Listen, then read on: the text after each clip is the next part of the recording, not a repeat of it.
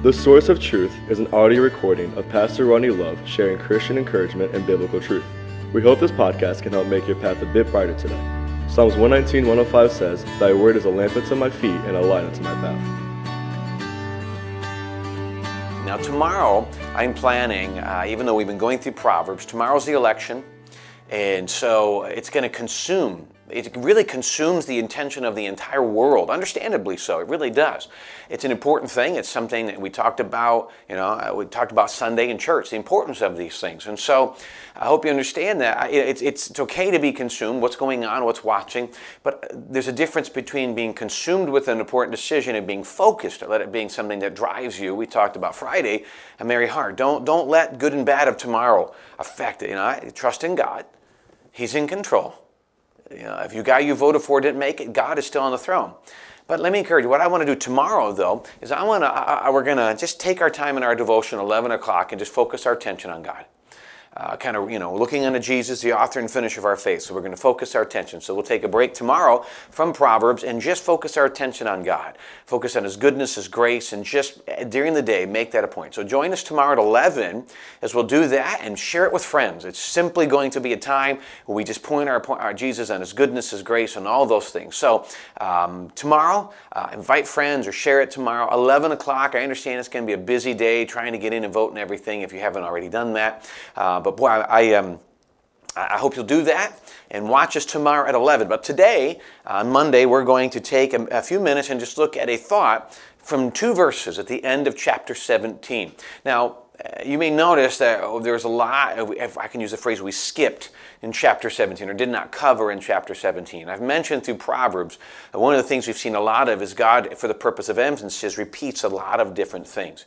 So, what I'm currently pro- trying to process is I'm trying to put together things on pride and things on, on debates and arguments and the, and the distinctions between fools and wise and, and, and simple and scorner. And instead of you know taking little chunks, I want to go through and do a little more of a topical look at these issues, which I think are, are better studies from Proverbs because it covers so much of it.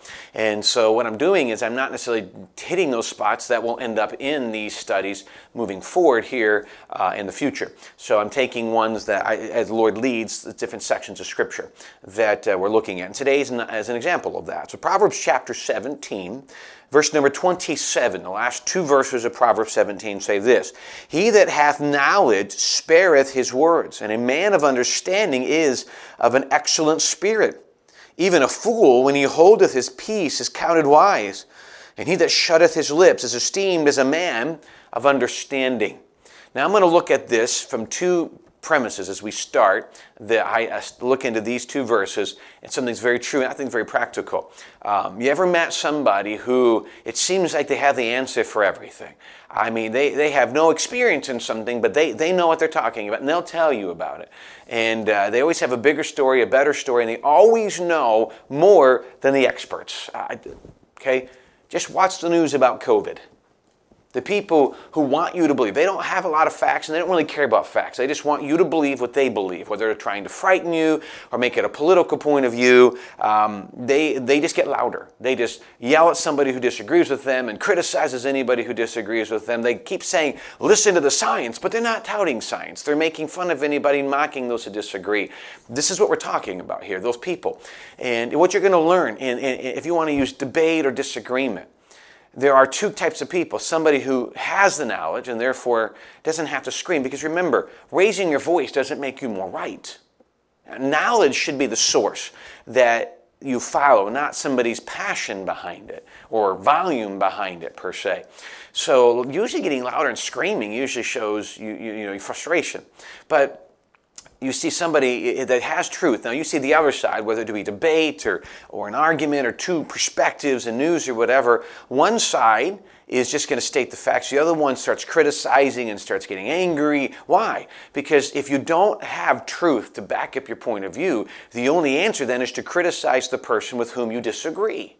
So, if, if I were to debate somebody in a Christian forum and one of us had biblical principle, the other didn't, their only answer is to criticize the person. This happens all across. So, I, if I can't prove them wrong and beat them with truth, I will attack their character. Um, I've seen this happen. It's happened to me. It's probably happened to you. Um, if you stay close to the Word of God, what does it say? If you are, if your ways are pleasing to God, even your enemies will be at peace with you. But sometimes, what you're going to find is some people can't because they, they want to win, they want to be in control, and they don't have an answer, so they just attack your character. But what we see here is God is referencing the person on the other end of the table. He's not referencing the, the fool who's attacking who doesn't have truth and really doesn't care about truth. The Word of God, as much as they tout the Word of God as their source of truth, it's not. You say, Pastor, how do you know that? That's a strong comment. It is. Let me tell you how. Um, how do we know people? By their fruit, by their actions. If somebody, what they're doing is wrong biblically, and they use a moral argument to explain it, the Bible is not their source of truth. They're using postmodernism, they're using humanism to explain their point of view. An example Matthew 18, this is one I've seen a lot recently, and it's really heavy on my heart.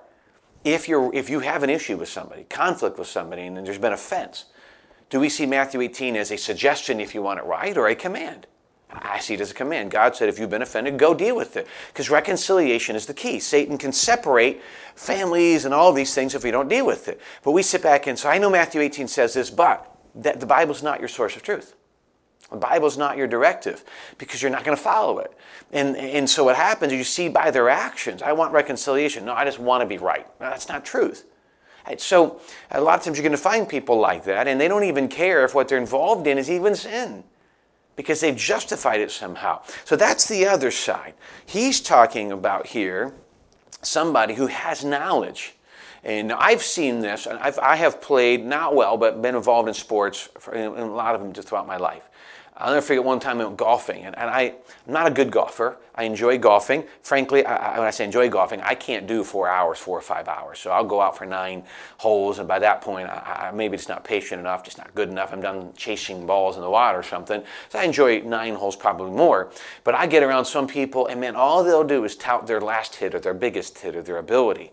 And I'm telling you, I know the entire time as we're getting in the golf cart and we're going out there, I'm like, it is going to be a long day because this guy won't stop talking, which means I'm the better one on the court, and it's going to make for a long day. And that's usually what it is. The person who talks the most trash usually has to talk the trash because they can't back it up with their game. Um, this is true in every part of life, and he says it. So, verse 27 He that hath knowledge, he understands. And when I say now, it's the word of God. I know the truth. I have knowledge. I have facts to back it up. I know what I'm talking about. He, person that has it, will spare his words. And a man who has understanding is of an excellent spirit. The spirit's not angry. The spirit's not vengeful. The spirit's not attacking the other person. The spirit has knowledge and truth. And so they're an excellent spirit. They don't have to defend themselves. They're right with God. There's no defense because defense isn't needed. Because they have the truth. And if you're not, and in some cases, you realize, listen, the person I'm trying to talk to is not going to believe me anyway. There's no reason to have the argument. So they, they, they're, they're wise when they use their words. They're wise when they debate or argue, whatever term we want to use. Verse 28, I love this. Even a fool, when he holds his peace, is counted wise. And he that shutteth his lips is esteemed a man of understanding. Have you considered this? Even a fool, a biblical fool, which is not a great person, when he chooses to keep his mouth shut, is biblically considered wise. And a man who just doesn't say anything, just keeps his mouth closed, is a man of understanding. Here's simply put one of the first things we can do in wisdom is to stop. Let me give you another a new New Testament principle that backs us up. What did James tell us? Let every man be quick to hear, slow to speak, therefore slow to wrath. For the wrath of man worketh not the righteousness of God. So he puts simply this way if you want not to have wrath and you want to be doing right, be quick to hear, slow to speak. Same principle here. A wise person understands that if all I do is talk, I'm not learning. And I don't have all the answers. And so if I'm not if I'm not listening, I cannot be learning. And if I'm talking, I'm filling the room with emptiness. So I must be quiet, keep my mouth shut, and listen. Then I can learn. Now, that doesn't mean that everything going to be stated out there is accurate. There have been times, one of the things I love to do, I'm a techie. I study about technology. I enjoy it. I, I kind of do all this technology here at church, and I'm always wanting to find the most effective way to do it, the most inexpensive way to do things professionally. And so when I go into places like Best Buy, I'll ask all kinds of questions. I never, I want to act like I don't know. I'll ask some of the most simplistic questions. There's really two reasons. One, I will learn things I don't know. They may say something I not thought of, didn't know. I want to learn. But two, when you keep quiet and you let the other person talk, you learn how much they know. And there have been more than once where somebody will walk me through instructions on a computer. When they walk away, I'm thinking, yeah, that's not true. They're trying to sell me something, but that's not true. And then I realize, okay, this is not the one to take my advice from. When you're silent, you will learn how much the other person knows. And sometimes we're so busy to jump. Let me, let me tell you one reason why. Why are people so quick to jump? What is, why, why do we do this? One is the, one is, what is one of the reasons why we're so quick to say something? Usually self defense. When I feel like I have to defend myself, I'm quick to control the conversation. I'm quick to be vi- uh, angry, use vitriol in my conversation. I'm used to, you know, attacking the other person. This is the other side. Why? I have something to hide. And if I can control the conversation, then what I'm hiding will never come out. Well, if I'm at peace with God and right with God, and as Paul says, I have a conscience void of offense between God and man, I don't have anything to hide. Therefore, I don't have a reason to argue. I may want to prove a point and be part of it, but that doesn't mean I'm not going to, I'm not going to participate in a fight. And I think that's some of what sometimes we miss in this. And he says, even, hey, if you want to show your knowledge and you want to show your wisdom, simply say, just stop talking. Be the one in the corner that just listens. You learn so much. Uh, years ago when I was in Bible college, this was seen on almost a weekly basis. I remember once I was in college, I was in a bed, and uh, the bed's in the corner of the dorm. Anyway, it was I could hear what was going on, but I couldn't be seen by a wall that was next to the bed I was in.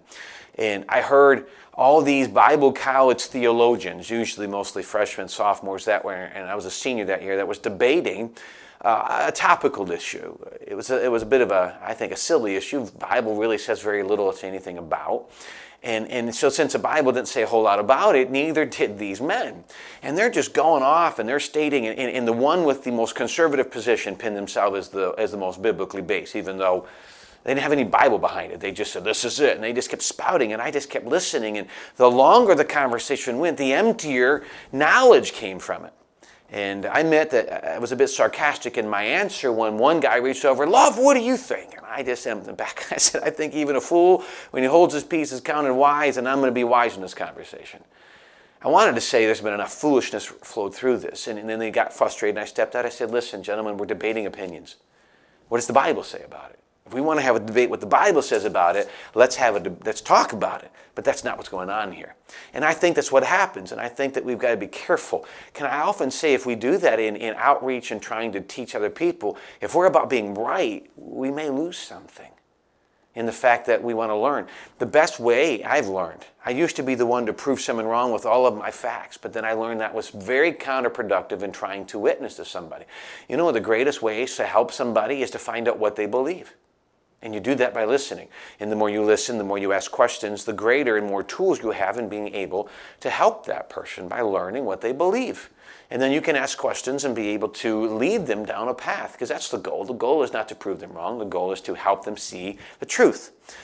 And that's what he's telling us here. And this is a very important thing. I encourage you, whether you have the knowledge or not, listen, learn. Always be a learner, always be someone who's listening. Now, there are times we need to speak. But when we've listened, then we can speak and, and speak, give the knowledge, and then stop. I think in those times you'll learn. There are sometimes, I, when I've been in groups of men or debates or conversations or whatever, there's certain people who do this. They don't talk a whole lot, but once they do, the moment they start talking, they grab the attention of the room. And here's why because everyone else says they don't talk a lot, and when they do, they have something to say. That's what we've, what we've seen. And then because we know they have something to say, I'm going to listen to the few words that person says. That's how I see here. The one who always is in control of the conversation usually gets the voice, he just kind of disappears in my ear. The one who chooses his words widely is the one I want to listen to. Those are the men I listen to, and the men I get most knowledge from, and, and women that I get the most knowledge from. I hope we'll uh, take that into practice in our daily lives, in, in, in our co-working, in our co-workers, in our place of work here at church, in our witnessing. Use this tool to allow people to see a great spirit, not a, not a fighting spirit, and, and, allow that to be a great tool in, in, in friendships, in relationships, and, and ultimately in witnessing to other people. Uh, thank you for the opportunity to, to be with you at the beginning of this week. Uh, thank you for taking Monday and some time, whether you're watching this live or later, uh, listening to this later. We hope that it's an encouragement to you. Remember, tomorrow we're going to focus at 11 o'clock tomorrow our attention on God as the world looks to what's going to happen in the White, White, uh, White Office, the White House House, the Oval Office, what's going to happen there. I want to focus on God. So join us tomorrow at 11 as we focus our attention upon God and look to His goodness, His grace, and His sovereignty, and, uh, and even maybe just some prayer asking God uh, to keep us calm in these crazy times. Thank you for joining us and starting a week off with us. We hope you have a great rest of your day, and we look forward to seeing you tomorrow. God bless.